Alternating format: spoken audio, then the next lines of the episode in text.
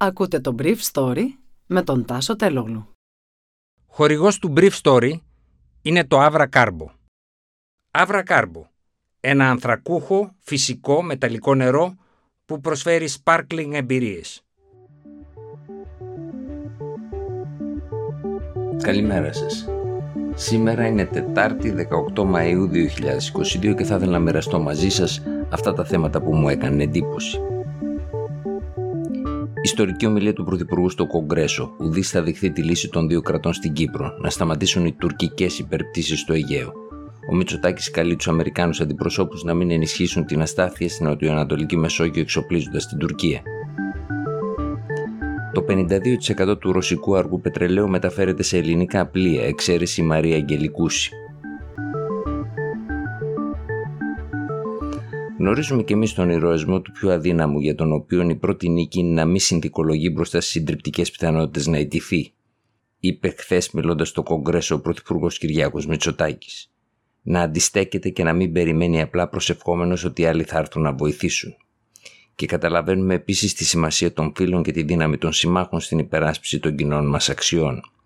Χωρίς συμμάχους, οι Έλληνες, συνέχισε ο Πρωθυπουργός, δεν θα ήταν σε θέση παρά τον ηρωισμό τους, μιλώντας βεβαίως για την Επανάσταση του 21 γινόταν αυτή η αναφορά να κερδίσουν την ανεξαρτησία τους.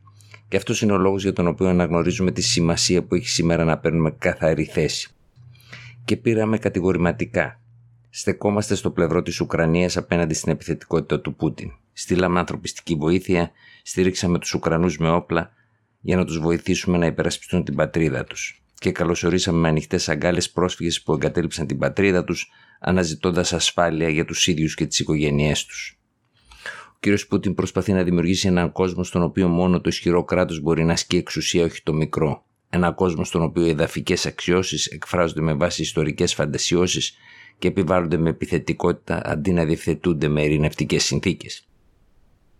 Αν έσβηνε κανείς τη λέξη Ρωσία σε αυτή την τοποθέτηση του Πρωθυπουργού και βάζε τη λέξη Τουρκία, το νόημα θα ήταν ακριβώς το ίδιο. Μιλώντας για απροκάλυπτες επιθετικές ενέργειες, συνέχισε ο κ. Μητσοτάκης, μιλώντας στα μέλη του Κογκρέσου, σας ζητώ, αγαπητά μέλη του Κογκρέσου, να μην ξεχάσετε μια ανοιχτή πληγή που προκαλεί ατέλειωτο πόνο στον Ελληνισμό εδώ και 48 χρόνια. Αναφέρομαι στην εισβολή που είχε ως συνέπεια τη διαίρεση της Κύπρου. Το ζήτημα αυτό πρέπει να επιληθεί σύμφωνα με το διεθνές δίκαιο και σύμφωνα με τις σχετικές αποφάσεις του Συμβουλίου Ασφαλείας των Ηνωμένων Εθνών. Και όπως είπα χθες τον πρόεδρο Biden, ουδής μπορεί ή θα αποδεχθεί λύση δύο κρατών στην Κύπρο. Το ίδιο ισχύει και για τις άλλες περιφερειακές διαφορές. Η Ελλάδα είναι μια δημοκρατία που επιδιώκει την ειρήνη και που πάντα δίνει χείρα φιλία στους γειτονές της. Είμαστε ανοιχτοί στο διάλογο. Θέλω όμως να είμαι απολύτως σαφής. Δεν θα δεκτούμε επιθετικές ενέργειες που παραβιάζουν την κυριαρχία μας και τα εδαφικά μας δικαιώματα.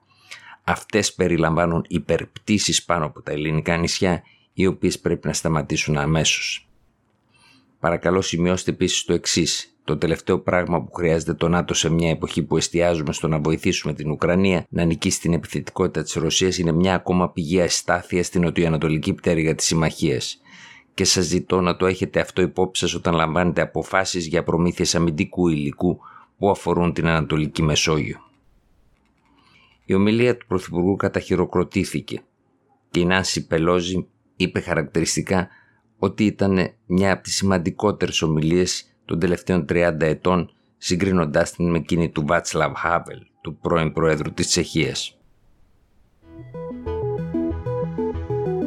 Στο διάστημα 7 εβδομάδων από τις 9 Μαρτίου στις 30 Απριλίου του 2022 η ενημερωτική ιστοσελίδα Reporters United εντόπισε 538 μοναδικούς απόπλους από ρωσικά λιμάνια πλοίων από όλο τον κόσμο.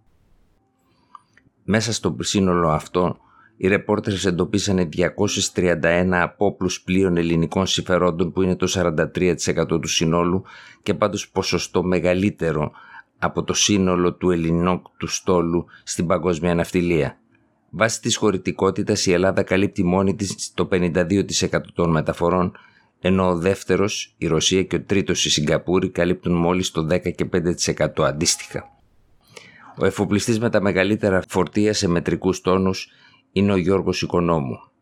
Ακολουθούν τρεις εφοπλιστές από την οικογένεια Μαρτίνου, ο Ανδρέας, ο Νικόλας και ο Θανάσης, ο Διαμαντής Διαμαντίδης, ο Γιώργος Προκοπίου, ο Χάρης Βαφιάς, ο Νικόλας Τσάκος και η Άννα Αγγελικούση. Αντίθετα, η Μαρία Αγγελικούση έχει πει ότι για ηθικούς λόγους δεν θα κάνει μεταφορές ρωσικού πετρελαίου σε άλλα λιμάνια του κόσμου. Να σημειώσουμε ότι το ζήτημα είναι απλά ηθικό και όχι νομικό καθώς δεν έχει επιβληθεί εμπάργκο πετρελαίου.